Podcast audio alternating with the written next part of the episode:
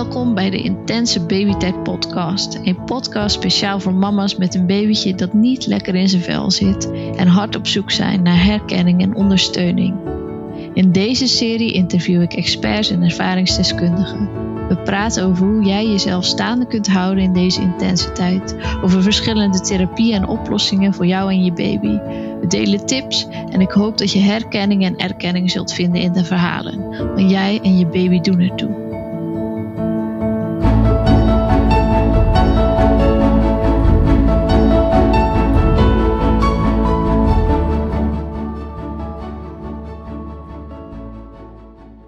Welkom allemaal weer bij de nieuwste aflevering van de Intense Babytijd podcast. Uh, dit is de eerste van een nieuw jaar. Ik heb weer een heleboel nieuwe onderwerpen en mooie gasten verzameld. Dus het gaat weer een jaar vol mooie podcastuurtjes worden. Maar de eerste gaan we gelijk over een heel belangrijk onderwerp hebben... waar elke moeder mee te maken krijgt in de babytijd. Namelijk over slaap. De adviezen en ritmes die vliegen je om de oren. Iedereen weet het beter. Iedereen weet hoe jouw kindje zou moeten slapen en vooral wat je moet doen...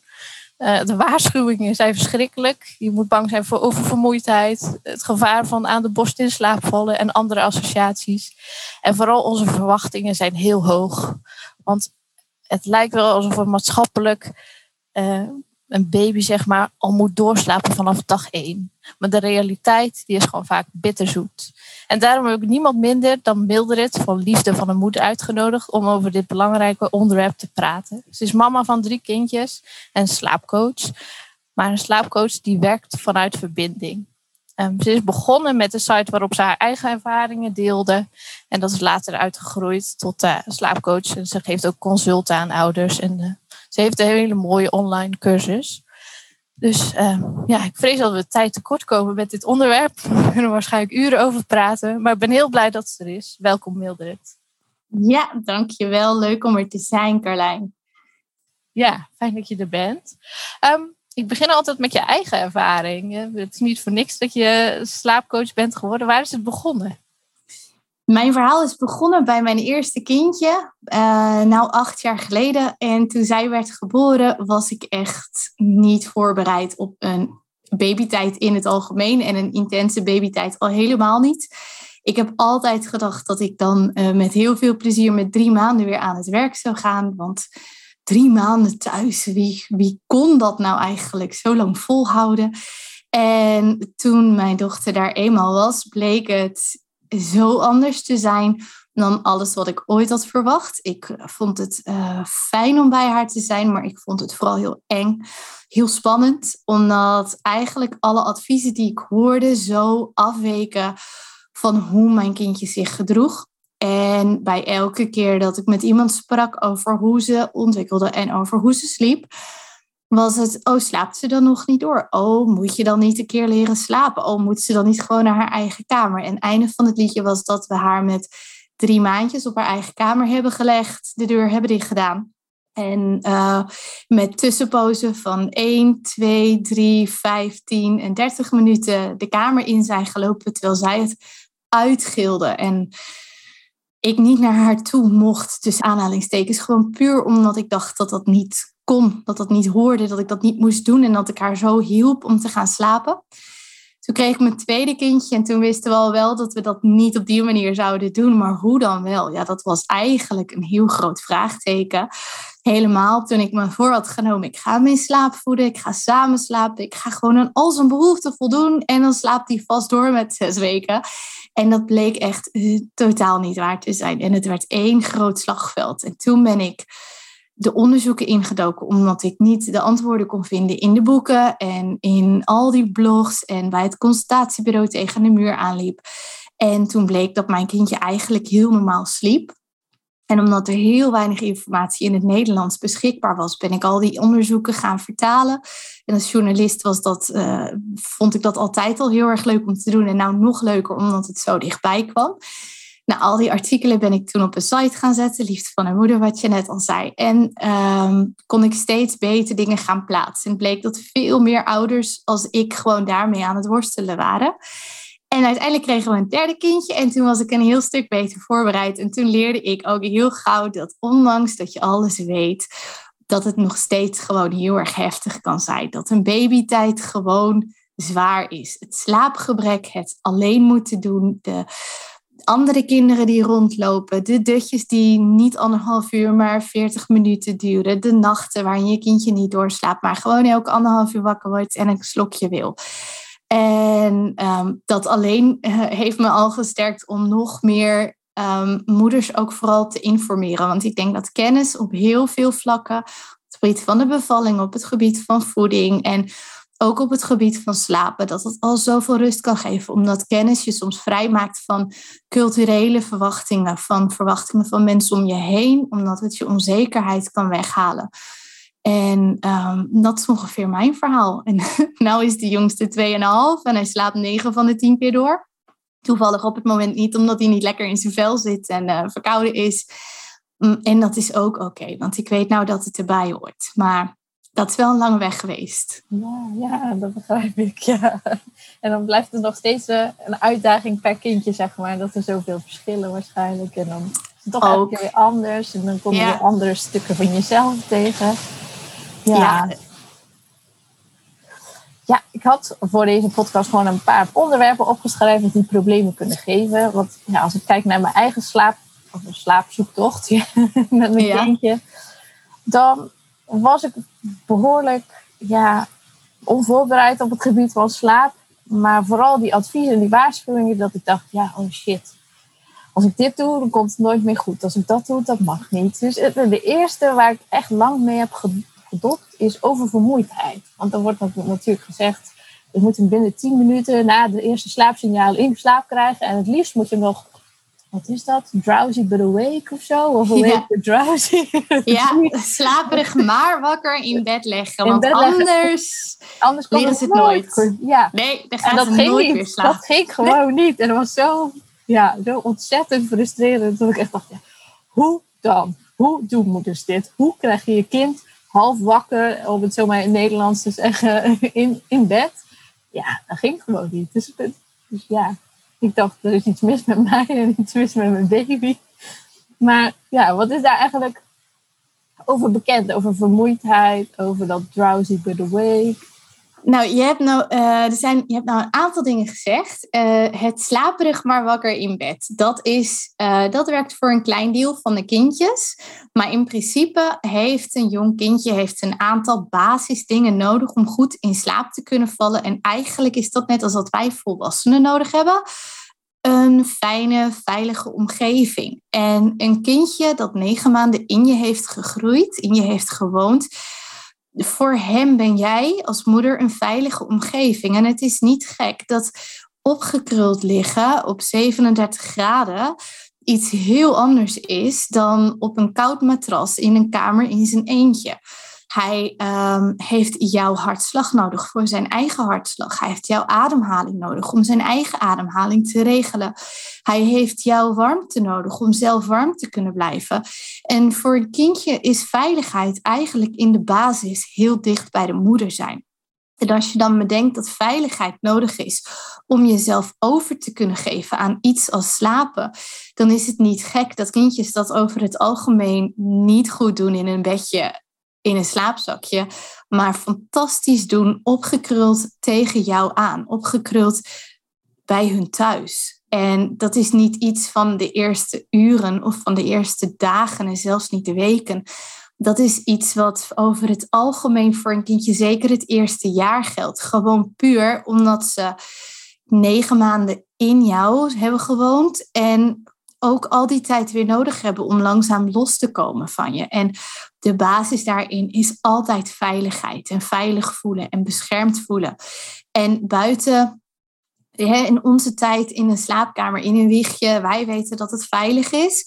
Maar een paar honderd jaar geleden was het absoluut niet veilig om een kindje zomaar weg te leggen. Want de wijken zijn een heel kwetsbaar ras. En kinderen zijn gewoon geprogrammeerd om hun verzorger te attenderen op: hé, hey, ik heb zorg nodig, ik heb veiligheid nodig. En ja, dat heeft een kindje in deze tijd nog steeds. De behoeften van een kindje zijn niet veranderd. En slaperig maar wakker in bed leggen, dat, is, ja, dat werkt 9 van de 10 keer niet.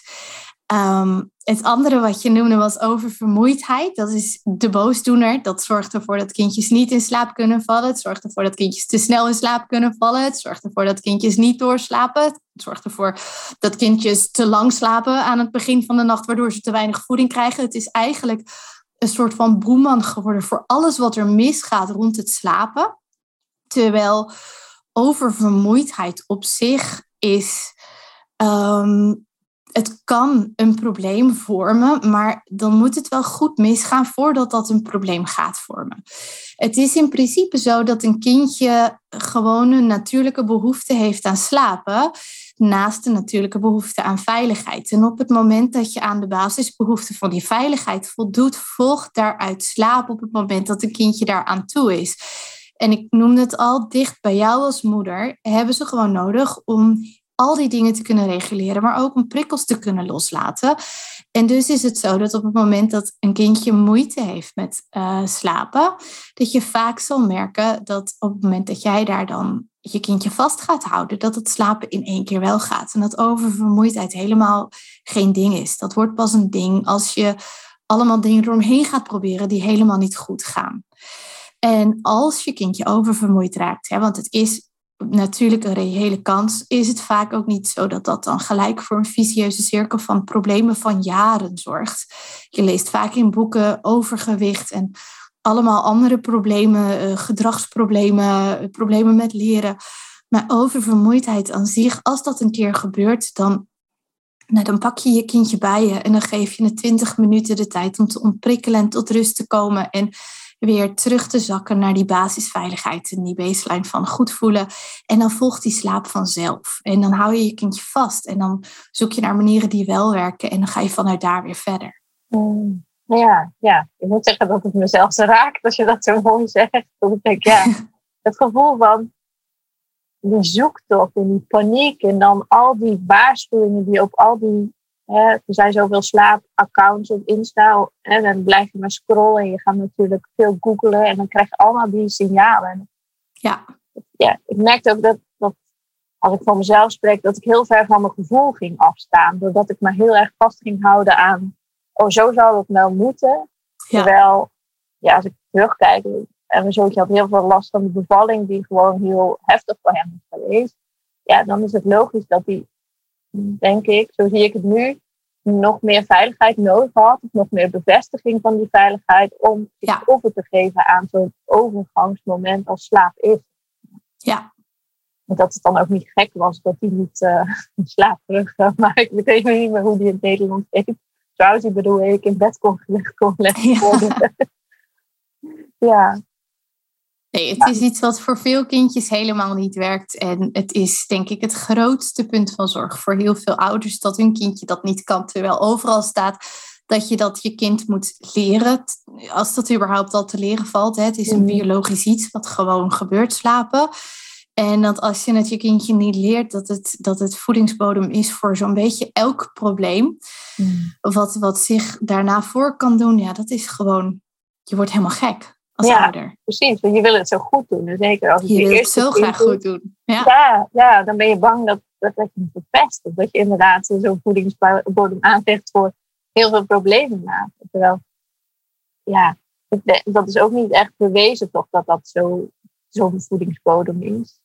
Nou, er zijn wel onderzoeken gedaan naar kinderen die daadwerkelijk echt oververmoeid waren, maar dat, dat daar zat altijd meer achter dan een kind mm. die een keer een slaapje eh, een half uur of een uur te laat deed. Dat is iets heel anders. Daar, daar, daar heb je het over medische problemen, waardoor kinderen daadwerkelijk niet konden slapen, bijvoorbeeld. Maar dan heb je het niet over gewoon een kindje dat een keer niet in slaap komt in zijn eigen bedje en dat vervolgens in slaap wordt gewicht. Dat is, dat is zoiets anders dan, dan eh, ja, een echt probleem. Echt, echt een medisch probleem. Ja, precies. Dan is het al veel erger en veel andere dingen aan de hand. Ja.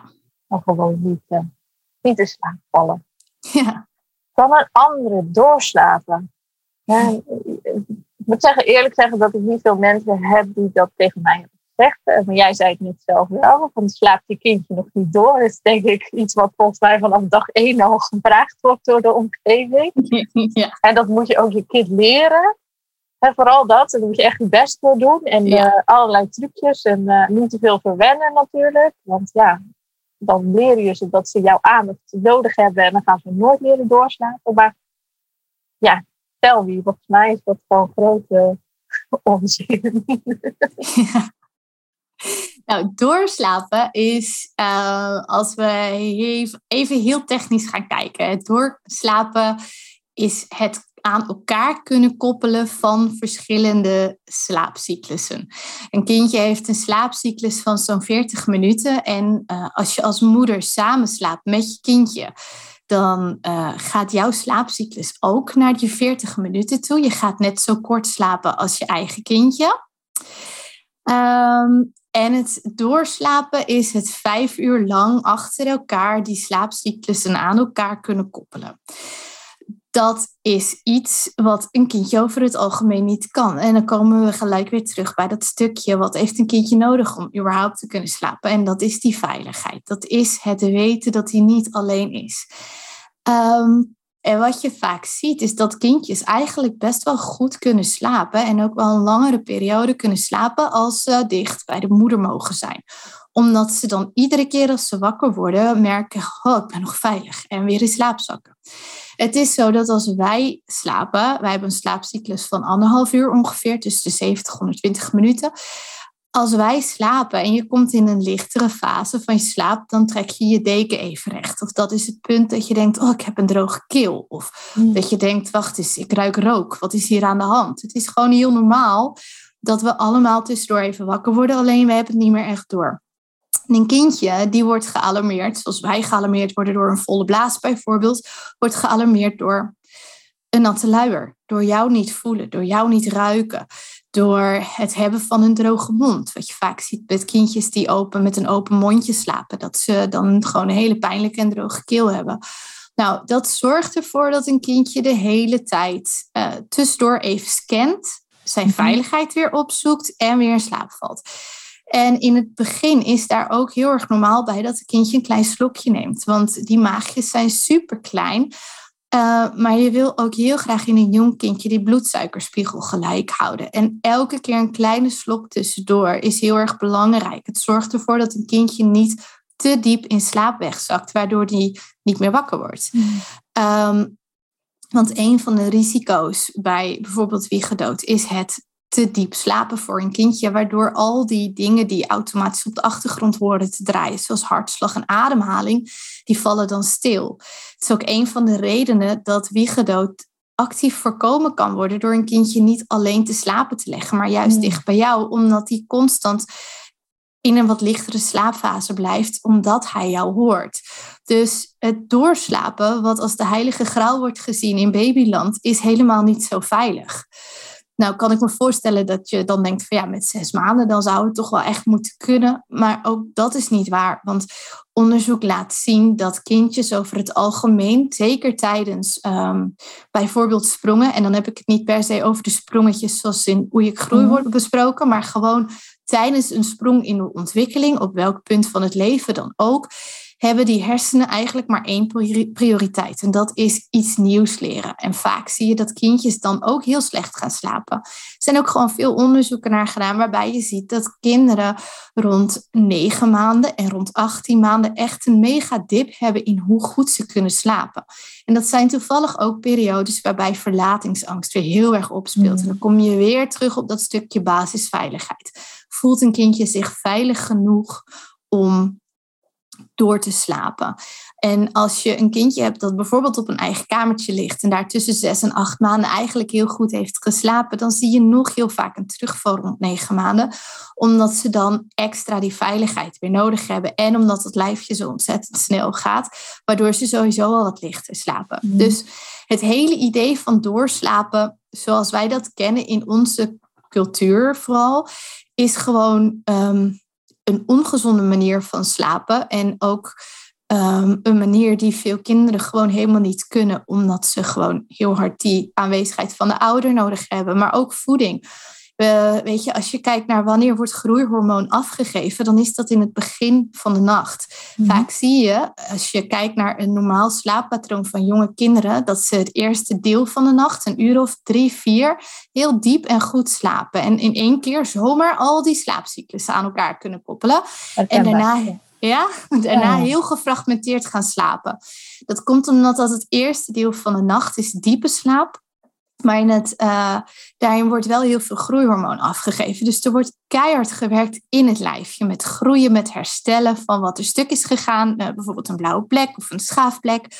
Um, het is geen wonder dat een kindje met een kleine maag, die zo hard alleen maar bezig is met groeien, in het tweede deel van de nacht extra voeding nodig heeft. Dus ook de hele gedachte dat vanaf zes maanden geen voeding nodig zou zijn, is niet juist. Want juist als je kijkt naar wanneer groeit een kindje, wanneer ontwikkelt een kindje, is het heel logisch dat ze s'nachts extra voeding nodig hebben.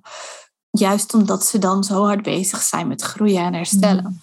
Mm. Ja. Dus doorslapen is iets buiten dat het op zichzelf eigenlijk al niet bestaat. Omdat ook wij allemaal nog in losse blokjes slapen, alleen dat vrijwel niet meer doorhebben. Mm. Buiten dat is het ook nog eens iets wat gewoon schadelijk kan zijn voor een jong kindje. En wat gewoon, ja, doorslaap lukt. Maar dan moeten wel al die omstandigheden daaromheen kloppen. En vaak is dat iets wat pas komt met een maand of 20, 24. En zelfs dan zijn er nog tegenredenen waarom het niet zou lukken. Ja, mijn zoontje wordt morgen twee. Uh, en hij slaapt nog niet door. Tenminste, ik herken heel erg dat hij in het begin van de nacht heel diep slaapt. En dan inderdaad het einde van de nacht, zo begin morgen is dat natuurlijk. Ja. Dan, dan wil hij meer slokjes. En dat verschilt ook per nacht. En ik moet zeggen dat ik dat inmiddels echt wel los heb kunnen laten. En dat het, tenzij ik mezelf niet zo goed voel, vind ik het heel vervelend. Maar anders denk ik, ja, zal wel. Weet je, dat komt wel weer. Um, maar dat is ook het voordeel natuurlijk van samen slapen. Dat je er niet uit hoeft. En dat, het, uh, dat je het zelf zo makkelijk maakt. Ja. Kijk, als wij wakker worden s'nachts en je hebt dorst, dan neem je even een slok water. Als we wakker worden en we moeten plassen, dan ga je even naar de wc. Als wij wakker worden en we hebben het iets koud, dan doe je je raam dicht. En hebben we het iets warm, dan doen we de deken even van ons af. En als we niet lekker liggen, dan draaien we naar een andere zij. Maar hele jonge kindjes zijn sowieso fysiek niet in staat om zichzelf in een andere positie te manoeuvreren als ze niet fijn liggen. Heb je het te warm, dan kan je niet je eigen slaapzak mhm. uittrappen. Heb je het te koud, dan pak je geen dekentje, want je ligt daar maar. Dus je hebt gewoon voor elke mogelijke reden waarom je niet goed kan slapen, heb je input en hulp nodig van je ouder. En het is raar om te denken dat als je een kindje maar in slaap laat huilen of slaperig maar wakker in bed legt, dat al de oorzaken waarom een kindje wakker kan worden in één keer niet meer geldig zijn. Want een mm. kindje dat zichzelf in slaap helpt, kan anderhalf uur later ook nog steeds heel erg dorst hebben. Kans is groot dat hij dat oprecht heeft, omdat jezelf in slaap huilen helemaal veel energie kost. Mm. Als je het als volwassene doet, voel je je over het algemeen ook niet helemaal fit als je daarna wakker wordt. Dan heb je droge keel, rauwe keel, je hoofd doet pijn, je neus zit dicht. Dus het is niet gek dat een kindje je gewoon heel hard nodig heeft. Gewoon simpelweg omdat geen van de dingen die ze tegenaan lopen, kunnen ze zelf oplossen. En dat is ook, want ik krijg wel eens de vraag van, ja, mijn kindje is twee jaar. Ik, uh, ik moet telkens zijn deken goed leggen. Maar als een kindje wakker wordt en hij heeft de deken van zich afgetrapt, ja, als die twee is, je zegt mijn zoontje is uh, zo oud, dan, dan kan hij dat nog niet zelf herschikken. Ik moet zelfs af en toe een lampje aandoen om te kijken waar mijn deken is gebleven, zeg maar. Dus ja, klopt. Dat is ook zo. Dat is zo logisch als je het zo uitlegt. Hè? Dat, dat, we, dat vind ik zo mooi. Weet je, als je snapt hoe een baby werkt en hoeveel er aan ontwikkeling plaatsvindt in die eerste duizend dagen. Dus dan spreek je van conceptie tot ongeveer twee jaar. Is zo ontzettend veel. Is het logisch dat de meeste kinderen gewoon niet ja, dips hebben in slaap of gewoon helemaal niet lekker slapen? Of dat, ja, ik vind het zo logisch dat, dat, dat het, wat we verwachten gewoon echt fysiek niet mogelijk is. Nee. nee. En ik krijg ook al vaak de vraag over van ja, maar oké, mijn kindje is nou zo en zo oud. Wanneer kan, dan, wanneer kan ik dan verwachten dat het slapen geen issue meer is? Maar weet je, uh, een kind van vier dat naar de basisschool gaat, als die al zindelijk is, zie je vaak een terugval dat ze weer in bed gaan plassen op dat moment komen vaak ook nachtmerries op. En die zitten in het tweede deel van de nacht, waarin alles wordt verwerkt wat er is meegemaakt. Hoe spannend is het om in één keer in een groep met twintig andere kleuters te zitten bij iemand die je helemaal niet kent, die opeens voor je moet gaan zorgen? Dat wordt verwerkt in de slaap. Mm. Dus dan bij een vierjarige heb je dat als probleem. Maar uh, kinderen tot acht jaar kunnen geen onderscheid maken tussen dit is reëel en dit is fantasie. Dus als zij iets op televisie zien, wat ze ook zien, voor hun mm. is het realiteit. Lezen ze een boekje, voor hun is het realiteit. Is het spannend, dan komt dat terug in de nacht. En dan komt dat terug in onrustig slapen en veel dromen. Dus ook kinderen tot acht jaar hebben een reden om echt hun ouders nodig te hebben. Ik bedoel, als je zelf als uit een echte nachtmerrie wakker bent geschrokken, is waarschijnlijk een van de eerste dingen die je geruststelt de ademhaling van je partner naast je. Ja. Is een van de eerste dingen die je geruststelt de aanwezigheid van een ander of die nou op je reageert of niet. Maar wat denk je van tieners? Die zijn fysiek weer niet goed in staat om door te slapen. En die hebben zo'n hoge sociale druk. Die gaan ook heel vaak nachtmerries krijgen of niet in slaap kunnen vallen. Dus, en, en, laten we eerlijk zijn, slaapmedicatie gaat als snoepjes over de toonbank. Het is niet zo dat wij mm. als volwassenen lekker goed slapen. Dus wanneer is slaap geen issue meer? Nou, slaap is eigenlijk altijd een issue. Totdat je 80 bent en je in het verzorgingstehuis ligt.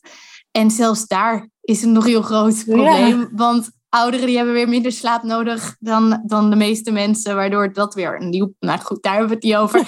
het is gewoon zo, slapen is altijd een weerspiegeling van alle andere dingen die er spelen. En een kindje heeft tot zeker een jaar of acht echt valide redenen om jouw input nodig te hebben. Simpelweg mhm. omdat dat wat ze s'nachts dromen net zo echt is als wat ze overdag zien gebeuren aan de eettafel bijvoorbeeld. Ja, dus ehm, dat hele doorslapen en het hele idee dat een kindje vanaf een bepaalde leeftijd geen hulp meer nodig zou hebben, klopt gewoon niet. En hoe jonger een kindje, hoe minder de verwachting klopt. Mm gek genoeg, rond drie maanden slapen ze over het algemeen het allerbest. En dan zou je dus kunnen zeggen, nou, met drie maanden kan je verwachten dat een kindje een tijdje doorslaapt. En daarna gaat het bergafwaarts. En dan is het gewoon altijd een weerspiegeling van alle dingen die een kindje meemaakt en van alles wat hem dwars zit. En is het daarin heel erg nodig om jouw hulp daarbij te krijgen? Ja, dus het gaat dan vooral om het managen, om managen, ja, om omgaan met je verwachtingen. En, ja. En als je milder daarin wordt, hè, dat je je dus voorbereidt op. Er kan altijd iets zijn wat, de wat invloed heeft op de slaap, dat, dat je dat ook meer rust geeft. Je kan het over het algemeen dan beter hebben dat een kindje wakker wordt. Omdat je weet, nou, een kindje wordt niet wakker omdat ik te vaak heb gereageerd. Ik denk dat een van de grootste problemen is dat we hebben gezegd in onze cultuur dat het slapen van je kindje afhangt van hoe goed jij het doet als ouder. En uh, dat als jij als ouder je kindje leert slapen, of dat als jij als ouder je kindje eens laat zien wie er de baas is, dat je dan een kindje hebt dat doorslaapt. En um, op het moment dat je kindje dan niet doorslaapt, dan is niet het simpele probleem dat je kindje niet doorslaapt, dan is het probleem wat erachter zit dat jij als ouder hebt gefaald je kindje zoiets bazaals te leren, zoiets basics niet te kunnen meegeven. Wat een moeder ben je dan? Mm. En dat zorgt ervoor dat het zo'n groot ding kan worden in je hoofd. Als je gewoon s'nachts wakker wordt omdat de deken van je kindje niet goed ligt en je kindje zegt deken niet goed, jij zegt hier deken is wel goed, nou lekker slapen, is helemaal goed schat, dan is er niks aan de hand. Maar als je kindje wakker wordt en hij piept deken niet goed en jij denkt wel verdorie, dit kind had al lang moeten doorslapen. Ik heb hem niet geleerd om door te slapen. Ik heb gefaald als moeder en nou is het mijn fout dat hij zo meteen een ontwikkelingsachterstand heeft. Ik heb het verpest. Dat is een heel ander verhaal wat zich afspeelt in je hoofd, waardoor waardoor je inderdaad ook niet meer wil reageren op je kindje. Of, of het andere verhaal, hè, dat je kindje je zou manipuleren, voor zijn karretje zou spannen.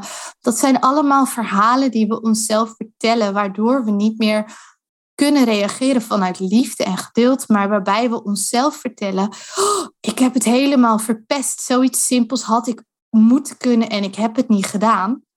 En daar worden we boos van.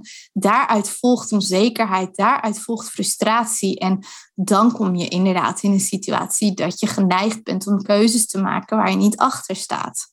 ja, ik denk dat dat ook de uitdaging is in het moederschap. Dat je mild voor jezelf wordt. En ook kijkt van, hé, hey, wat doet het met mij? En wat verwacht ik van mezelf? En kan ik daarin dan een soort kracht vinden om hè, dat te dragen. En daarmee dan ook weer in die verbinding, doordat je in verbinding met jezelf bent, als het ware ook weer in verbinding met je kindje kan komen. Ik denk dat dat heel erg belangrijk is, omdat je dan het dichtst bij jezelf kan blijven. En het rustigst kan blijven op het moment dat je kindje je nodig heeft. Omdat je niet ieder signaal ziet als een ik heb het niet goed genoeg gedaan, maar omdat je ieder signaal gewoon kan zien zoals het is. Mijn kindje mm. heeft met zijn mond open geslapen, want hij heeft een neusverkoudheid en dus heeft hij nou even een slokje water nodig. Punt. Moeilijker wordt het niet. Het is geen weerspiegeling van hoe goed je moedert. Nee. Als je kindje dat een keer nodig heeft. Het is gewoon wat het is. Gewoon het is gewoon zoals het is. Ja. ja. En, en, en kijken van, hé, hey, tenminste dat helpt mij heel erg van uh, wat kan een baby? Hè? Want jij hebt ook een hele mooie blog over manipuleren. Hè? Dat een baby dat helemaal niet kan. Want je moet allerlei cognitieve vaardigheden aangeleerd hebben. Om, ja. om dat te kunnen. Je hebt een bepaald bewustzijn nodig. En een baby heeft dat gewoon niet. Zou het nee. een heel slim kind zijn. Als hij ja. als al kon denken, hm, als ik nu ga huilen, dan komt ze misschien. dan krijg ik een slokje warme melk. Ik ga er eens proberen te roepen. Ja, dus een baby kan dat ook helemaal niet. Uh, nee. Nu ben ik kwijt waar ik naar naartoe wilde. maar uh, ik weet het wel even niet meer. Maar ik had dus een hele mooie blog van jou over manipuleren. En dat de baby dat ook niet kan. En als je dat beseft, dat wilde ik zeggen. Als je dat beseft dat de baby dat gewoon echt niet kan. Ja, dan kan je er ook naar, op een andere manier naar kijken. Dan weet je dat hij het niet expres doet. Of, uh, ja. of dat als iemand dat dan wel tegen jou zegt. Hè, de omgeving roept dat vaak van hij manipuleert. Ik hoorde het laatst ook nog hoor. Dat iemand via via was dat. En ja, zit hij zo te lachen als ik kom. Dat doet hij gewoon expres. Toen dacht ik, ja, ik zou ook blij zijn als er eindelijk iemand kwam. Ja, waarom is dat een slecht ding? Dat is zo raar, want we hebben gezegd van, je kindje mag je niet op reageren. En als die, als hij, het, als hij je dan toch roept, dan, dan manipuleert hij je. En wat jij zei, hè, dat vindt plaats in het hogere deel van het brein. Dat, is, uh, dat gaat uh, veel later ontwikkelen dan, dan in die eerste weken. We hebben het dan echt over uh, jaren waarin dat begint te ontwikkelen. Dus voor die tijd is dat überhaupt niet iets wat een kindje kan. En um, ja, dan, dan, dan de gedachte dat je daarmee veroorzaakt dat je kindje wakker wordt als je reageert. Dat is ook gewoon heel erg raar. Ja kindje wordt wakker en hij heeft een probleem. Hij gaat helemaal geen, geen geniepig plannetje bedenken om jou eens eventjes uit je bed te krijgen.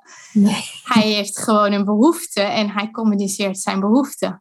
Ja, en hij voelt die behoefte met heel zijn lijf. Hè. Dus het is ook een hele intense ervaring. Omdat, ja. omdat een baby natuurlijk geen... Dat hogere bewustzijn of dat deel van het brein is nog niet in ontwikkeling. Want er moeten eerst andere dingen afgemaakt worden. Het is denk ik handiger als je kan lopen dan dat je kan manipuleren, zeg maar. Die volgorde ja. zitten, zitten echt wegkomen van het gevaar. ja. Dus, dus de natuur heeft dat echt wel goed bedacht. Um, dus ja, nu ben ik me weer kwijt. het gaat goed vandaag. Uh, wat wilde ik zeggen? Ik weet het niet meer. Maar ik weet wel dat ik wel een linkje zag met het volgende onderwerp. Dus laten we daar gewoon naar doorgaan. Um, het laten huilen. Of de cry it out methode wordt dat ook wel genoemd. Ja. Ja, het doet mij altijd pijn om te lezen dat dat nog steeds als advies gegeven wordt. En ik kan ook ergens ouders wel begrijpen dat ze het doen. Omdat je, eh, als je dat als advies krijgt, ja. soms de enige uitweg lijkt om inderdaad uh, je baby te leren slapen tussen haakjes.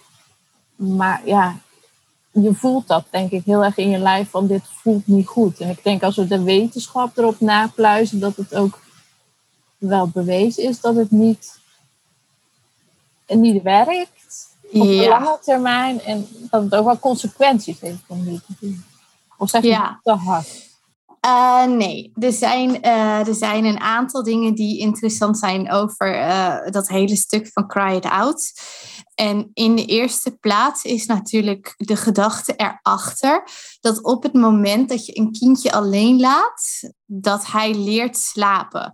En dat hij na een tijdje stopt met huilen, omdat hij leert in deze situatie om zichzelf te kalmeren. Dat is de gedachte erachter. De vraag is, kan een kindje zichzelf kalmeren?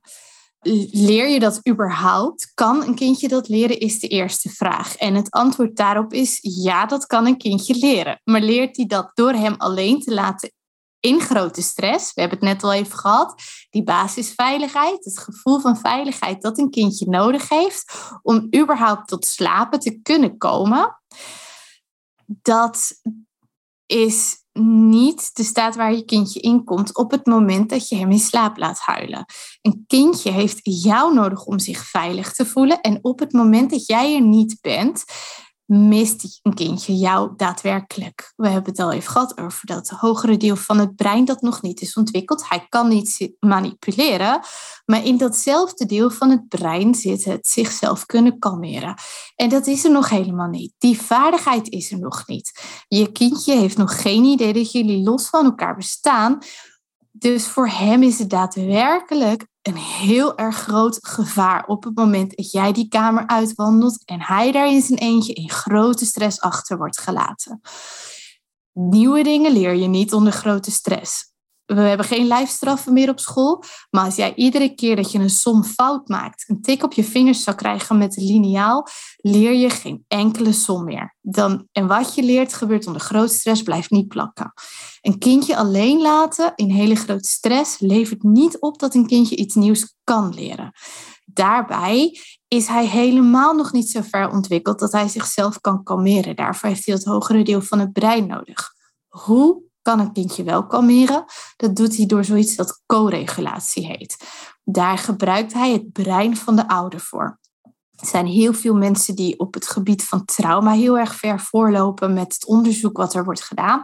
Zo iemand als Gabor Maté en Irene Lyon, uh, die leggen heel duidelijk uit in al hun werk wat een kindje nodig heeft in die eerste drie jaar. En het is altijd co-regulatie dat heeft te maken met twee dingen. Dat speelt voor een deel af op het gebied van spiegelneuronen.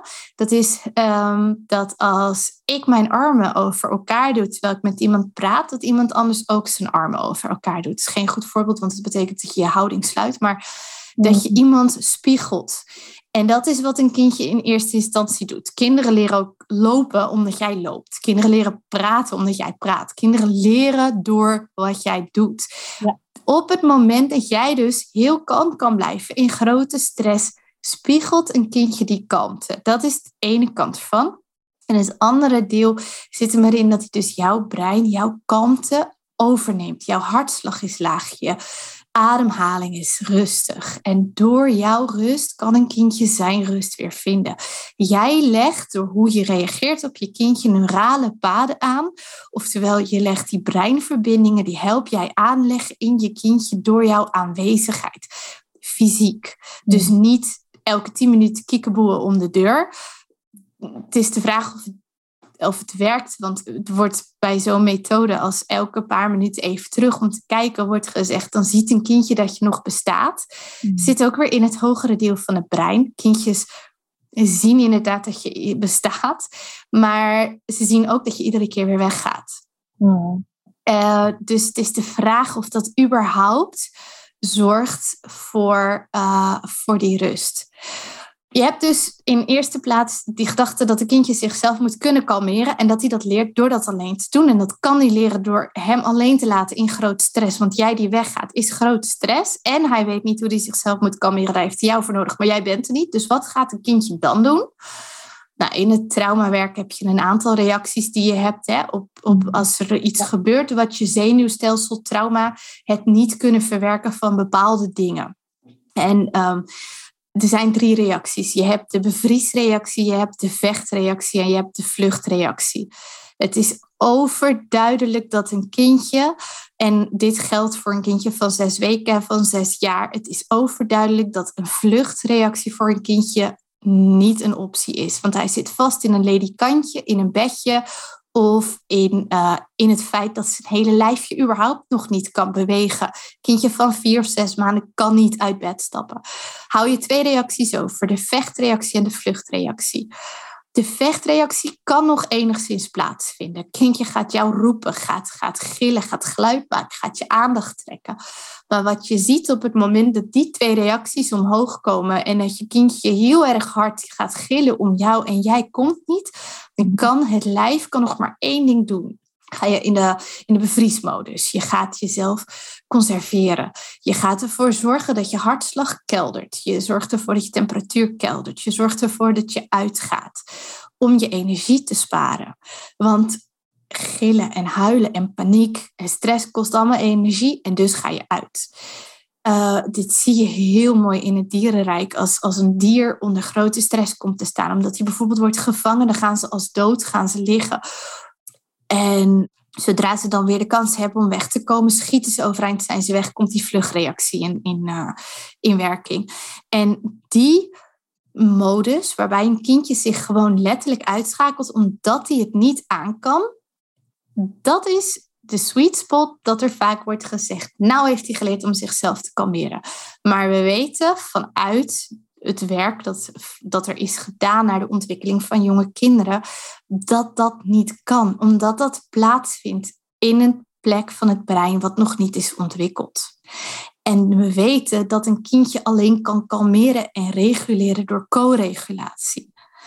En daar heb je dus een probleem. Want op het moment dat je je kindje in slaap laat huilen in zijn eentje, zit je er dus mee dat een kindje uitschakelt en inderdaad daarna heel lang gaat slapen. Dus die conservatiemodus. En wij hebben dan het idee, joepie, ze slapen door.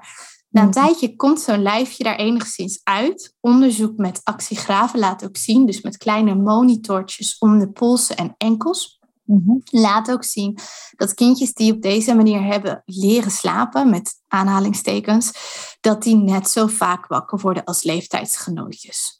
Andere onderzoeken laten zien dat deze kindjes hun ouders weer in gaan schakelen als de ouders per ongeluk een keer reageren s'nachts. Dus wat je ziet, kindje heeft slaaptraining gehad op zes maanden, krijgt de verkoudheid op negen maanden, ouders staan een keer midden in de nacht aan het bed. Kindje komt uit die modus en denkt, oh, ze zijn er weer. Hmm. Er is hulp in zicht, ik ga ze weer roepen, want ze reageren weer. En dan kom je dus weer terug. Ik heb heel vaak ouders die tegen mij zeggen, ik wil niet nog een keer reageren, maar wil ook niet niet reageren, maar ik wil niet nog een keer slaaptraining hoeven doen. Wat ga ik mm. doen om dit op te lossen?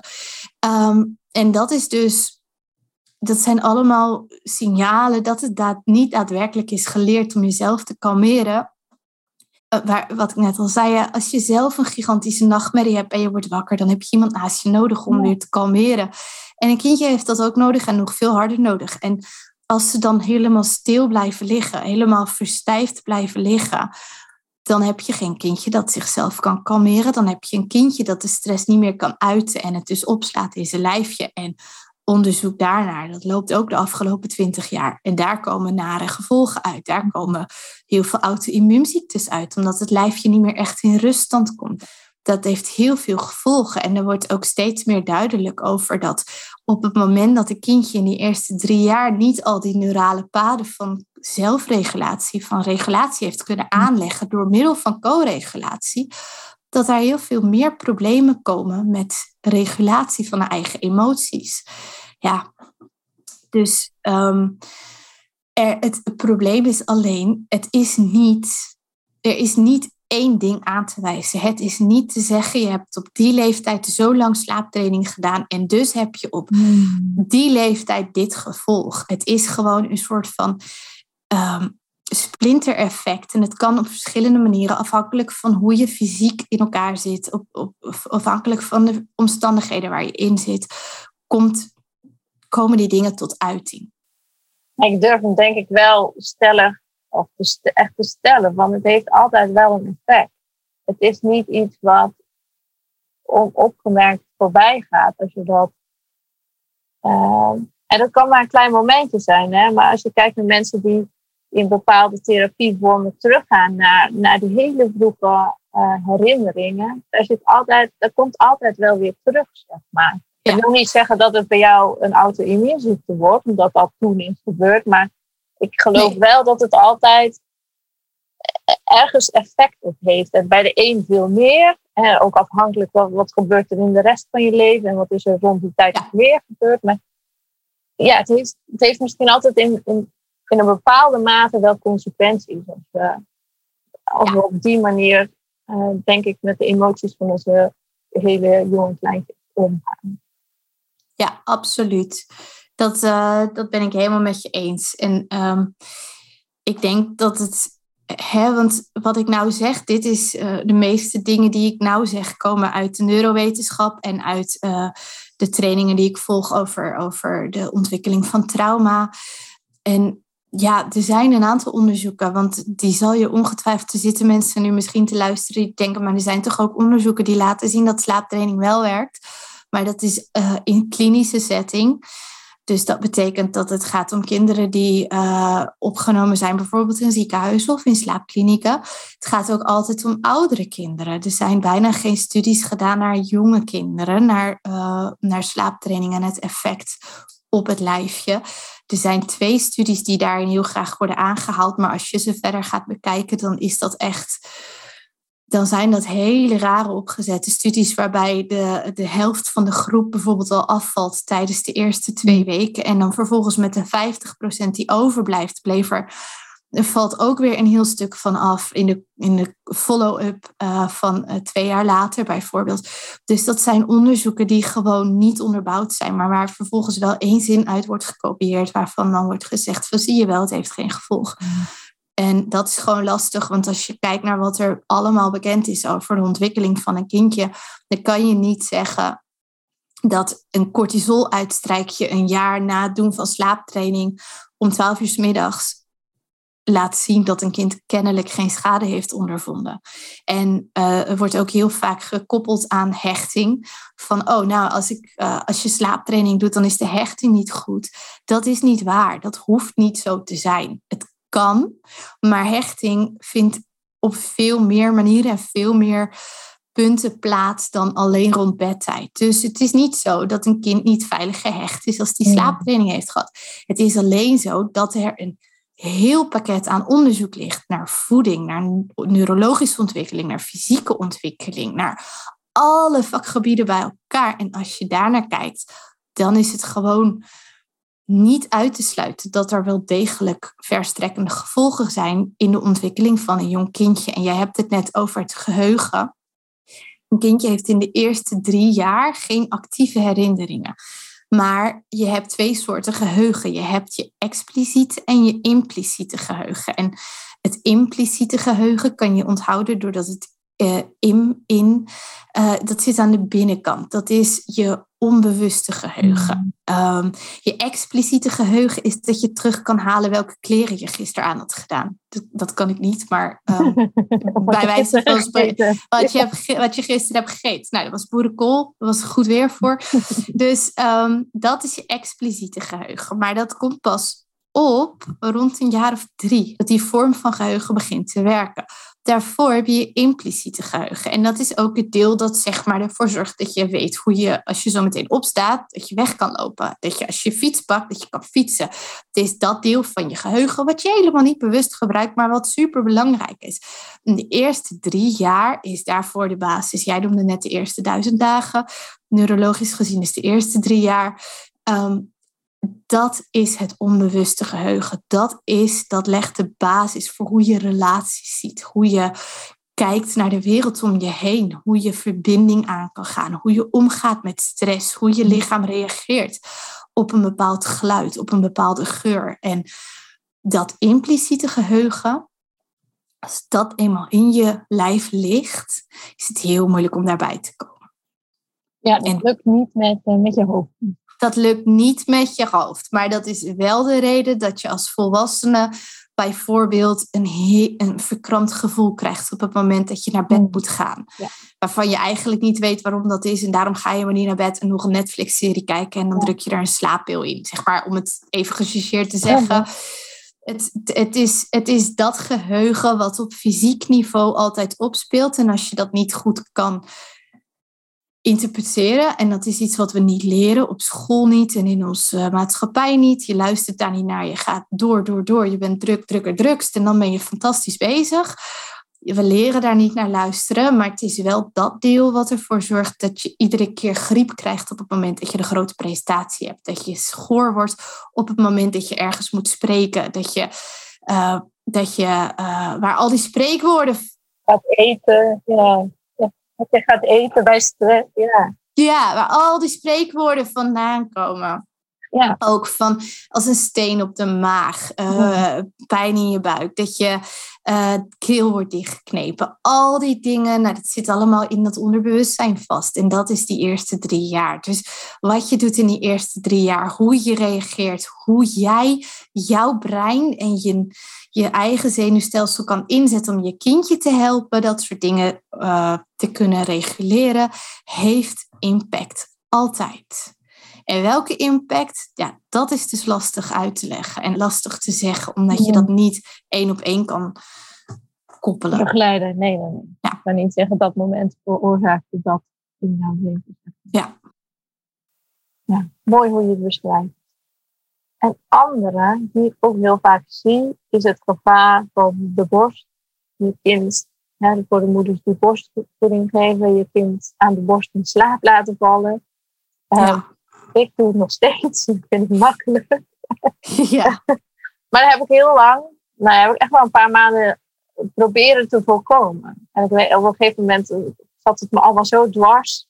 En toen hebben wij ook een keertje contact gehad. En, toen zei hij ook, ja, maar ik gebruik, eh, ik focus niet zoveel op de ritmes en zo. En op, op wakker tijd. Toen dacht ik, wow, hoe doet ze dat? Hoe, hoe kan je niet een schema volgen, zeg maar? Dus ik, en toen was zo'n opbouwmoment van allemaal frustraties.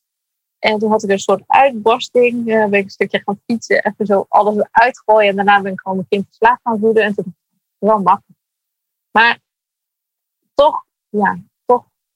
Ik wil niet zeggen, voor je het niet te doen. Maar het wordt wel echt voor gewaarschuwd van als je dat doet, dan komt het nooit meer goed.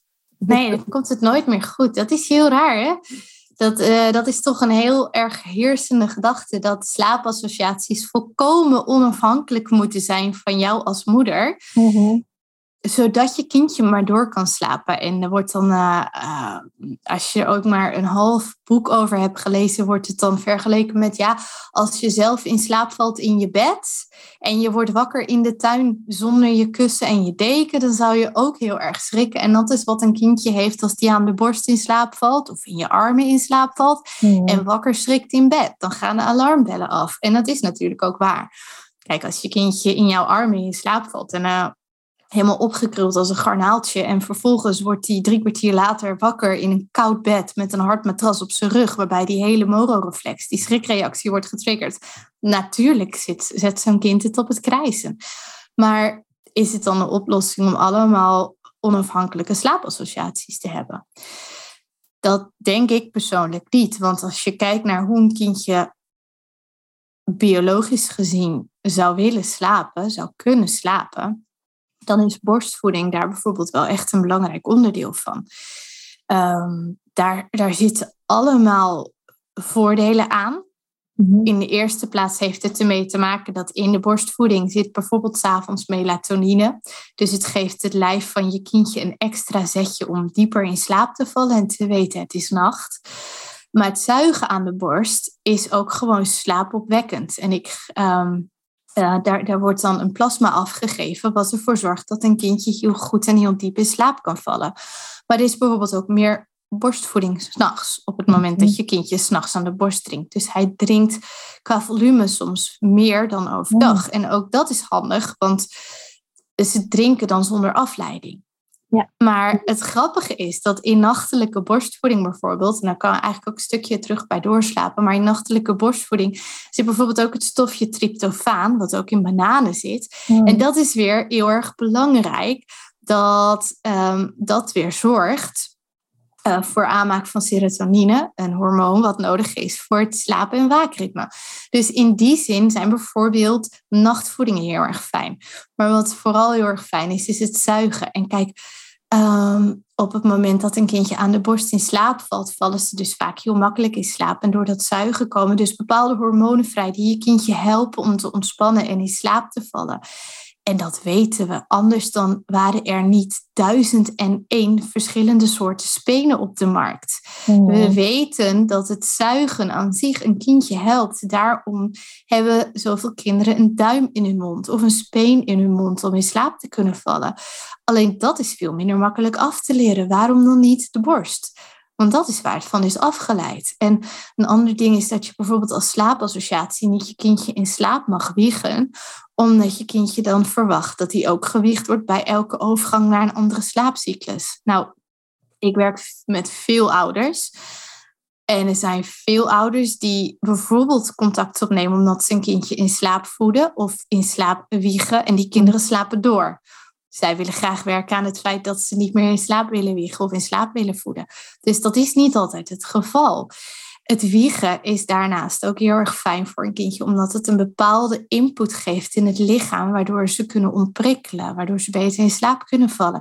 En ook hier geldt, als je kijkt naar de wereld van babyproducten, hmm. wiegjes die kunnen wiegen, speciale stoeltjes die kunnen wiegen. Je hebt ehm, de Mamaroo, dat is een speciale wipstoel die een wiegbeweging maakt. Er zijn ook hier weer tientallen producten op de markt die nabootsen wat wij als moeders sowieso intuïtief al doen, maar hmm. niet mogen doen. En dus laten we het een ander doen. En net als dat een kindje niet mag wennen aan jouw nabijheid van het in slaap vallen, hoeveel knuffels worden er wel niet verkocht waar je je eigen ademhaling op kan opnemen, zodat die beer dat na gaat doen? hoeveel hartslagknuffels zijn er wel niet in de verkoop die de hartslag nabootsen van de moeder? Er zijn zoveel producten, dus op de een of andere manier is het wel geaccepteerd. Al die biologische behoeften, jouw nabijheid, het zuigen bij het in slaap vallen, het wiegen bij het in slaap vallen, Alleen is het niet geaccepteerd dat je dat als moeder zelf doet. Want dat zou je niet goed genoeg kunnen. En dus moet iets duurs dat doen of zo. Mhm. Dus het is, er wordt met een dubbele standaard gemeten. Want op de een of andere manier zijn wij als moeder niet goed genoeg om dat allemaal zelf te doen. En vervolgens moeten we er een heel duur product voor kopen die dat kan doen. En ik zeg niet dat je geen speen mag gebruiken. Echt niet. En een van de dingen, als ik werk met ouders waarbij een kindje alleen maar in de kinderwagen kan slapen, bijvoorbeeld, maar die moeder heeft geen benen meer over om te lopen, dan raad ik echt wel een speciaal apparaatje aan. Je hebt bijvoorbeeld de Rocket Baby Rocker. Dat is een heel klein dingetje dat je aan je kinderwagen vast kan klikken. En dat bootst dan na alsof je loopt. Mm. Weet je als, je, als je benen niet meer kunnen, als je lijf niet kan en eigenlijk liever iets verder daarvoor. Zoek zo'n hulpmiddel. Ze zijn er, ze kunnen helpen. Als je geen borstvoeding kan geven, gebruik die speen. Als wat, wat er ook is, hè. Het is, ik veroordeel het gebruik van die producten niet. Alleen wel de veroordeling dat je je eigen lijf en je eigen zijn niet als slaapassociatie mag gebruiken, maar dat het vervolgens volkomen geaccepteerd is om daar hele dure producten voor te kopen om jou te vervangen. Je kan het zelf zoveel makkelijker. Ik had de laatste, ja. ja, ik had laatst een moeder die, die, waar ik een consult mee had. Die was in tranen, want ze was drie weken daarvoor was cold turkey gestopt met in slaap voeden. En sindsdien had het kindje overdag niet meer geslapen. Toen zei ik, en wat nou als je jezelf toestemming geeft om weer in slaap te voeden. En gewoon even af te wachten tot je kindje zelf afbouwt. En toen, een dag erna, belde ze bijna huilend op. Oh, ze slaapt weer. Ze slaapt weer door. Ze slaapt overdag weer. Hmm. Oh, wat is het toch makkelijk om het gewoon zo te doen. En dan denk ik, waarom maken we het onszelf zo moeilijk, zeg? Sommige ouders zijn uren in de nacht aan het wandelen met hun kindje die gewoon een voeding nodig heeft. Hoezo? Waarom geven we dat niet? Waarom mag dat niet? Omdat dan het advies gegeven wordt vanaf zes maanden hebben ze geen honger. Dus een beetje wel van die standaard praatjes. Ja. Zo werkt je baby, dus uh, dan moet je het ook nooit meer proberen. Inderdaad, of dat er dan wordt gezegd, je bent een slechte slaapassociatie. Maar weet je, als je dat, uh, je, bent, je bent puur goud voor je kindje. Mm. Hoe een zegen is het dat jouw aanwezigheid, dat jouw lijf exact zo is gemaakt dat jij je kindje ten alle tijden in slaap kan helpen. Dat jij de veilige haven kan zijn voor je kindje en dat jouw aanwezigheid alleen al een brede lach op het snoetje van je kindje kan brengen. En zoveel veiligheid kan oproepen dat een kindje direct in slaap kan vallen. Waarom is dat geen kracht? Waarom wordt dat gezien als zwakte? Dat is toch machtig mooi dat wij zo gemaakt zijn om perfect te passen bij ons kindje en om ons kindje perfect te kunnen laten groeien in de eerste paar jaar. Ja. Dat is geen slechte slaapassociatie, dat is gewoon prachtig. Het is, het is lastig omdat we niet weten dat het makkelijk kan zijn. Mhm. En, als, en als het echt nodig is, is het ook mogelijk om zoiets heel rustig af te bouwen. Je kan echt, als het als dat nodig is, hè, je, moet, je moet als moeder moet je niet op je tandvlees lopen of, of, of, de, of een inrichting in moeten, omdat je gewoon altijd maar doorgaat terwijl je eigenlijk niet meer kan. Dat, kijk, dat is een ander probleem, maar dat probleem zit in onze cultuur, in, in een verwachting dat wij als moeders met drie maanden weer fulltime op ons werk zitten, terwijl we kolven en goede vriendin zijn en een prachtige vrouw zijn en een leuke collega zijn en het huishouden draaien houden, terwijl ons kind daar eigenlijk ook nog ergens bij bungelt. Ja. Dat is een heel ander probleem. Dat heeft niks te maken met of jij wel of niet je kindje in slaap mag voeden.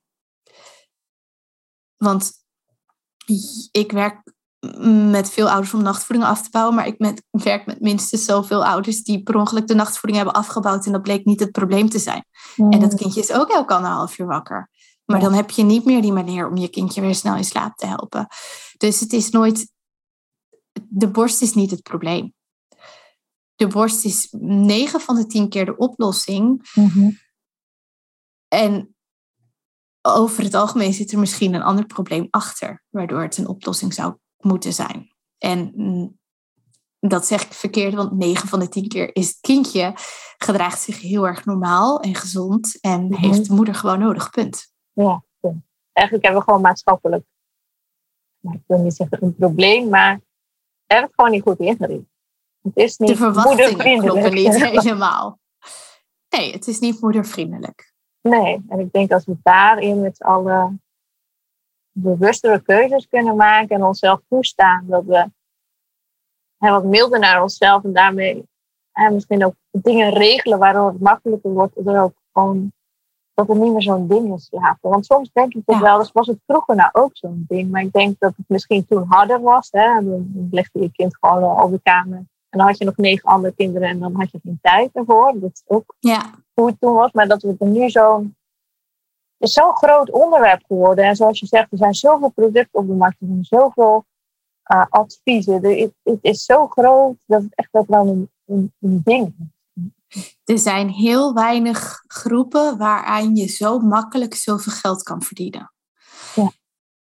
Qua voeding, kunstvoeding, uh, babypotjes, uh, gewoon slaapproducten, kinderkamers en een vermoeide moeder die onzeker is, komen we ook weer terug bij het verhaal. Wat vertel je jezelf? wat, wat uh, wakker, uh, maar slaperig in bed leggen. Wat vertel je jezelf? Welke dingen schieten er door je hoofd heen? Als jij de borstvoeding geeft en je voelt je mega schuldig en dan in paniek haal je je kind maar weer van af omdat je niet wil. Kreeg deze week kreeg ik een DM via Instagram van een moeder die zei: Altijd als ik mijn kindje in bed ga leggen, dan geef ik hem nog even de borst en dan valt hij in slaap. Nou, dan moet ik hem dus weer wakker maken. Dan gaat hij heel hard huilen. Dan ga ik weer naar beneden en dan komt hij voor anderhalf uur niet meer in slaap. En nou is hij oververmoeid. Ja, en wat nou als je je kindje dan eens daar laat slapen aan de borst? Wat gebeurt er dan? Komt daar dan niet heel veel ruimte en rust in je hoofd? Mm. Vaak wel. En vanuit die rust kan je dan vervolgens vanuit liefde veranderingen maken. Wat je al zei. Mhm. Ja, ja, precies. Liefde voor jezelf in verbinding met jezelf en dan ja. in verbinding met je kind. Maar dan niet vanuit paniek dat je dus kennelijk weer iets verkeerd doet omdat je kindje waar je aan de borst in slaap valt. Terwijl dat de meest natuurlijke manier is. Ja, ja biologisch gewoon. Ja, en dan kom je weer uit bij dat. Ja. en dan kom je weer uit bij dat stukje onzekerheid van jezelf als jonge moeder. Van dat je het verkeerd zou doen als je gewoon de behoeften van je kindje voelt, maar ook de behoeften van, van jezelf. Hè? Want je kan, je kan zeggen die, die slaapjes waarbij je zelf maar ook erbij moet zitten, bah, dan heb je het verkeerd gedaan. Maar is dat wel waar? Weet je, hoe moe ben je als moeder af en toe? Hoe hard heb je die rust nodig? Ja, hoe vaak is, het, is, het, is de behoefte van je kindje niet eigenlijk je eigen behoefte? Ja, en spiegelt je kindje dat eigenlijk naar jou toe? Ja. Nee, mama, kom bij me slapen. Weet je wat, slaap ik goed? Dan heb jij meer rust. rust. Ja. ja. Je kan, je kan, vaak komt er zoveel ruimte als je kan omarmen hoe een kindje normaal groeit. Mm als je vanuit daar dan je kindje durft te volgen en je eigen moedergevoel durft te volgen en los durft te laten wat er wordt verwacht van een kindje en van jezelf, dan komt daar zoveel ruimte en zoveel rust in je hoofd. En ik denk, als je kijkt ook naar het werk wat ik doe, is denk ik wel 50% zit soms echt in in je hoofd. In mm. welke dingen vertel je jezelf? Welke belemmerende overtuigingen zorgen ervoor dat je hier niet doorheen kan breken? Dat je vast blijft zitten in die angst en in, die, in dat gevoel van niet goed genoeg zijn als moeder. En, en als daar ruimte komt, dan komt daar ook rust. En die rust voelt je kindje aan. Want je kindje weet nog niet dat jouw gevoelens niet zijn gevoelens zijn. Ik, heb in, ik geef een cursus en in de eerste week ga je aan de slag met je eigen gedachten rondom het slapen. En ik krijg heel vaak mailtjes van ouders die dan na de eerste week zeggen: Wow, kwam zo'n rust in mijn hoofd. Mhm. En hij slaapt. Hij slaapt langer, hij slaapt beter. Hoe kan dat toch? En dat komt omdat je kindje je spiegelt, wat jij al zei. Ja, je kindje is jouw spiegel en we hebben het er net al over gehad met dat laten huilen. Je kindje leent jouw kanten. Maar als er bij jou geen kalmte zit, dan leent hij je chaos. Ja, zeker. Ja, dat is het. Dus dan kom je, dan kom je dus omarm het feit dat jouw lichaam precies goed is gemaakt voor je kindje en er komt rust. En dan kan je mee gaan bewegen met je kindje zonder angst dat het nooit goed komt. Alle kindjes gaan doorslapen. Of zonder assistentie slapen dan. Mm alle kindjes worden tieners. En dan lig je als moeder weer wakker s'nachts, omdat je ligt te wachten om twee, drie, vier uur s'nachts of zo thuiskomen. Ja. En dan slaap je als moeder nog steeds niet. Laat de illusie los dat je weer acht uur non-stop kan slapen s'nachts. Je hebt een kind. Punt. Ja. Ja. Dat komt niet meer. Dat komt nooit meer. Nooit meer. Nee, als ze uit huis gaan. Kleine kinderen, kleine problemen, grote kinderen, grote, of grote zorgen is het. Kleine kinderen, kleine zorgen, grote kinderen, grote zorgen. Ja, je, je blijft je denk ik altijd zorgen maken of het wel goed komt op een bepaalde manier. nee, maar ik denk serieus dat, dat, dat het slapen is gewoon iets waar je heel makkelijk op wordt gepakt. Omdat als je zelf moe wordt en onzeker bent, dan hakt dat er zo hard in. Maar hoe je nu met het slapen om kan gaan en hoe meer je dat los kan laten, hoe meer je daarin kan vertrouwen op je eigen moedergevoel, hoe makkelijker dat ook wordt met de stappen die je hierna gaat zetten. Want wat ik zeg, een tiener die gaat tussen 12 en 6 s'nachts thuiskomen. Alsof je als moeder dan lekker ligt te slapen. Alsof je dan gaat zeggen, ik ga mijn kind thuis houden, want ik wil doorslapen. Ik doe die deur van die slaapkamer weer op slot. Uh, verdikken me. Dus het is net een peuter. Thuis. Ik wil slapen. Ja, ja, en dan is je borst niet meer genoeg hoor. Nee, nee, nee. dan gaat ze niet pikken. Nee, dan klimt hij door het raam naar buiten. Nog nee, meer maar dat, ja. Het, is, het zit zoveel in verwachtingen. Het zit zoveel in verwachtingen. En gewoon accepteren dat de situatie anders is dan je misschien had verwacht. En accepteren dat jouw aanwezigheid en jouw lijf en jouw liefde voor je kindje het antwoord kunnen zijn. Ja, genoeg zijn. Echt genoeg. ja. ja. Dat je genoeg bent, hè? Dat het niet beter moet of je hoeft niet beter, je hoeft niet anders, je hoeft niet in een speciaal ritme, wat voor 50% van de kinderen absoluut niet werkt. En voor 50% van de kinderen soms werkt. Mhm. Je hoeft niet een schema aan te houden wat niet klopt voor je kindje. Weet je dat de, de kinderen tussen de 4 en 11 maanden slapen gemiddeld tussen de 10 en de 18 uur per etmaal. Ik ga hem nog een keer zeggen, want het zijn, heel, het zijn heel veel cijfers. Kinderen tussen de 4 en 11 maanden oud slapen tussen de 10 en de 18 uur per etmaal. En alles is goed. Per etmaal, hè? Dus als je een kindje hebt dat aan de lage kant zit, zeg 12 uur per etmaal slaapt. En zo'n kindje slaapt er vervolgens 11 van in de nacht. Mhm. Heb je nog een uur over voor overdag. Dat zijn geen drie slaapjes van anderhalf uur. Dat is een slaapje van een uur. Wil je nog wat slaap overhouden voor de nacht? Ja. Er zijn je kan zoveel meer loslaten. Je kan dan niet zeggen, een kindje moet anderhalf uur wakker zijn en, en minstens 15 uur slapen. Als onderzoek laat zien dat voor sommige kindjes 10 tot 12 uur genoeg is per etmaal. Niet voor alle kindjes. Mijn dochter die zat aan de hoge kant. Die sliep zo 16, 18 uur per etmaal weg. Mijn zoontje zit aan de lage kant. Die slaapt veel minder. Dat is mhm. prima. Mijn man die kan het op 6 uur per nacht. Ik heb er zeker 9 nodig.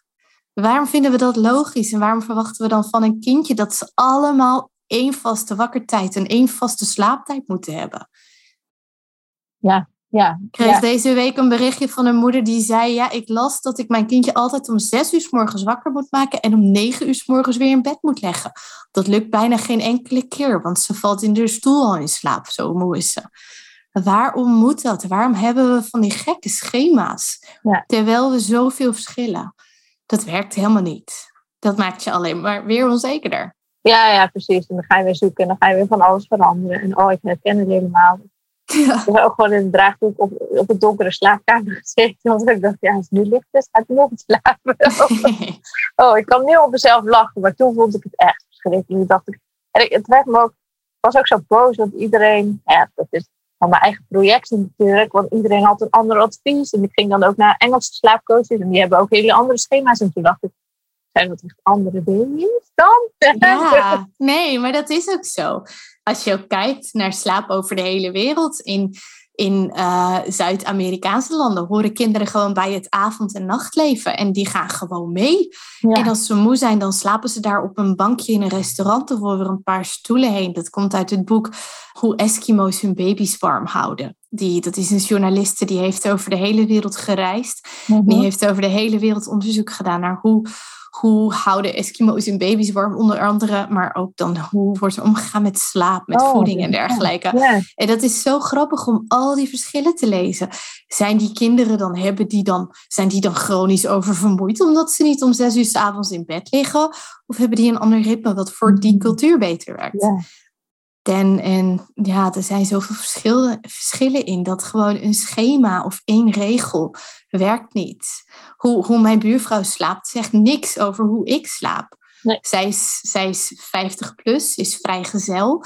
Ze heeft een heel ander leven dan ik. Ik heb drie jonge kinderen. Moet ik dan ook om één uur s'nachts naar bed gaan en om tien uur s morgens eruit gaan? Of zou dat voor mij geen schema zijn wat zou werken? Dat, dat antwoord is nou overduidelijk natuurlijk. En toch mhm. verwachten we het bij een kindje wel. Terwijl de ene ouder inderdaad een kindje om zes uur bij de opvang af moet zetten, omdat ze in de zorg werken en om zeven uur moeten beginnen op de IC bijvoorbeeld. Hè?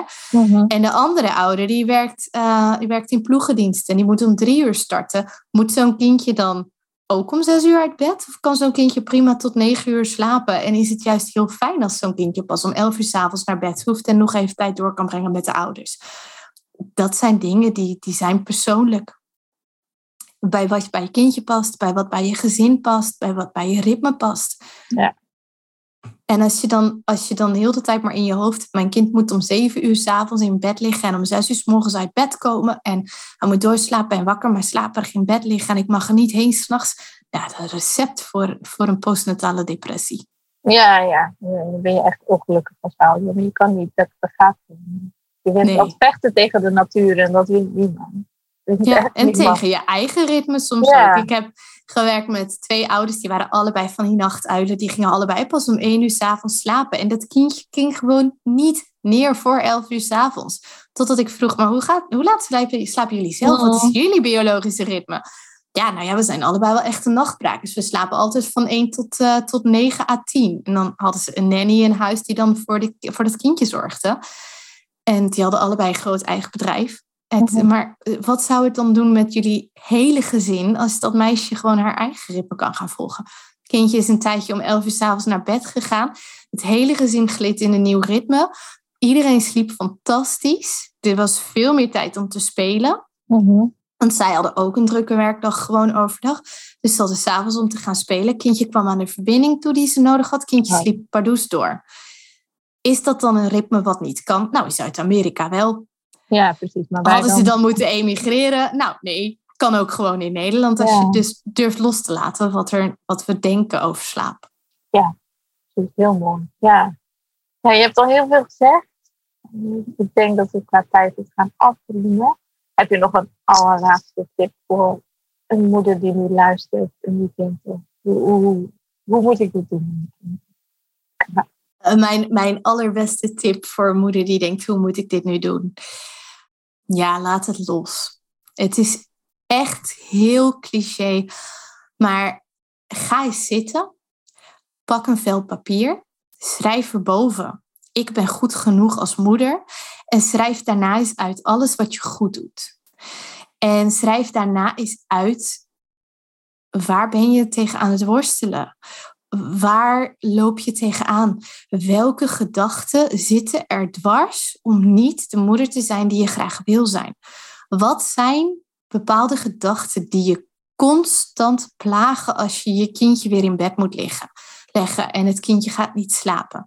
Dus mijn beste tip, pak een vel papier, schrijf erop, ik ben goed genoeg als moeder en schrijf uit wat gaat er goed en schrijf uit welke gedachten belemmeren me om te voelen en om te weten dat ik goed genoeg moeder. Als je daar grip op krijgt, stel je voor, hè, uh, eigen ervaring, jouw ervaring, wat je daarop gaat zetten is waarschijnlijk de onbewuste gedachte. Ik doe het niet goed genoeg, want mijn kindje kan niet slaperig maar wakker in bed gelegd worden. Dat kan je het gevoel geven van intens falen. Want iedereen kan dat kennelijk, behalve jij. Dan heb je dus je vermoeidheidssignalen van je baby niet goed geïnterpreteerd. Je hebt het niet op tijd in bed gelegd of, of te vroeg in bed gelegd. Je, kennelijk kan je er geen flikker van. Wat, wat schrijf je op? Ik heb het idee dat mijn kindje wakker maar slaperig in bed moet liggen.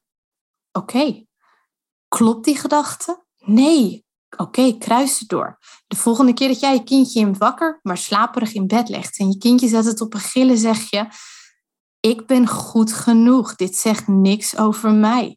Ik heb het idee dat ik dit zou moeten kunnen, maar het zegt niks over mij. Ik ben een veilige haven van mijn kindje. Schrijf het op. Laat het los. Mhm. En dan komt de ruimte, dan komt de rust om goed genoeg te zijn. En vanuit die rust kan je kindje jouw kant en jouw rust gaan gebruiken. En jouw veiligheid gebruiken om te gaan slapen. En dan kan je zelf die rust pakken. Als je het stil krijgt in je hoofd, heb je waarschijnlijk al 90% van de strijd rond het slapen gewonnen. Want dan kan je mee gaan bewegen met je kindje en dan kan je het los gaan laten. Mm. Dus mijn beste tip, laat het los.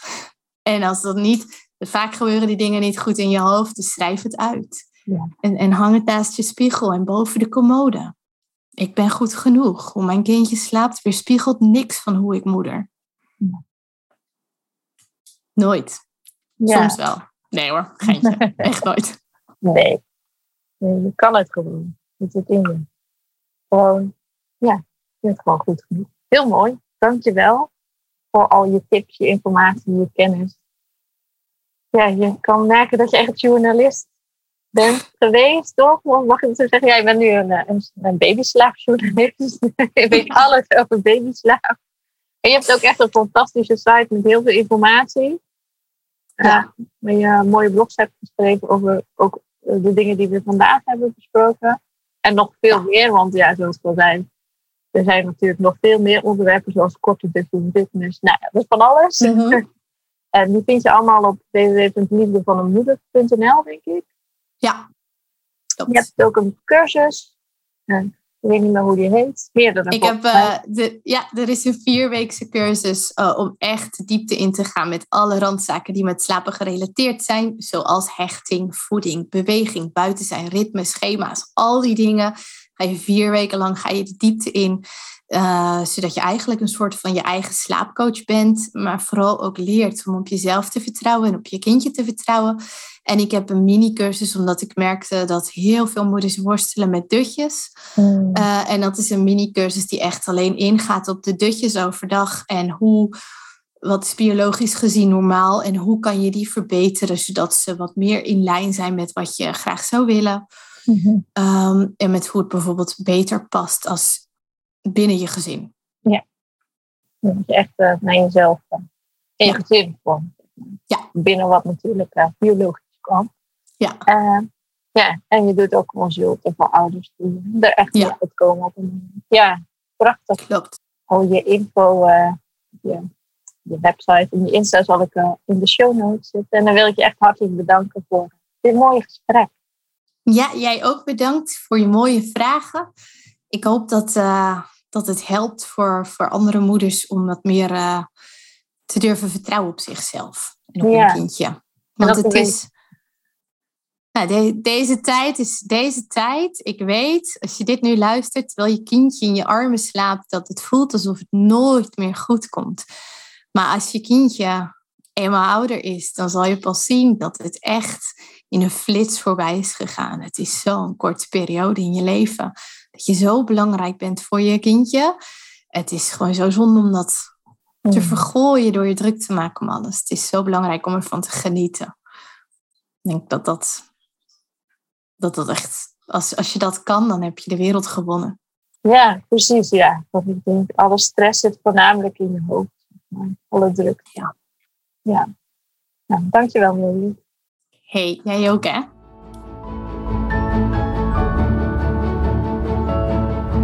Bedankt voor het luisteren. Ik hoop van harte dat je iets aan deze aflevering hebt gehad. Laat me vooral weten hoe het je heeft geholpen in deze intense tijd. Was de aflevering waardevol voor jou en denk je dat andere mama's er ook iets aan gaan hebben? Dan waardeer ik het enorm als je je abonneert op de podcast in iTunes, Spotify of Google Podcasts. Luister je nou deze podcast via de app van Apple? Laat dan alsjeblieft ook een review achter. Daarmee help je mij om nog meer nieuwe mama's te bereiken. Heb je veel twijfels als moeder? Vind je het nou lastig om bij je moedergevoel te komen en daarbij te blijven? Kijk dan op mijn website carlijnkwaars.nl hoe ik jou kan helpen. Voor nu heel erg bedankt voor het luisteren en tot de volgende aflevering.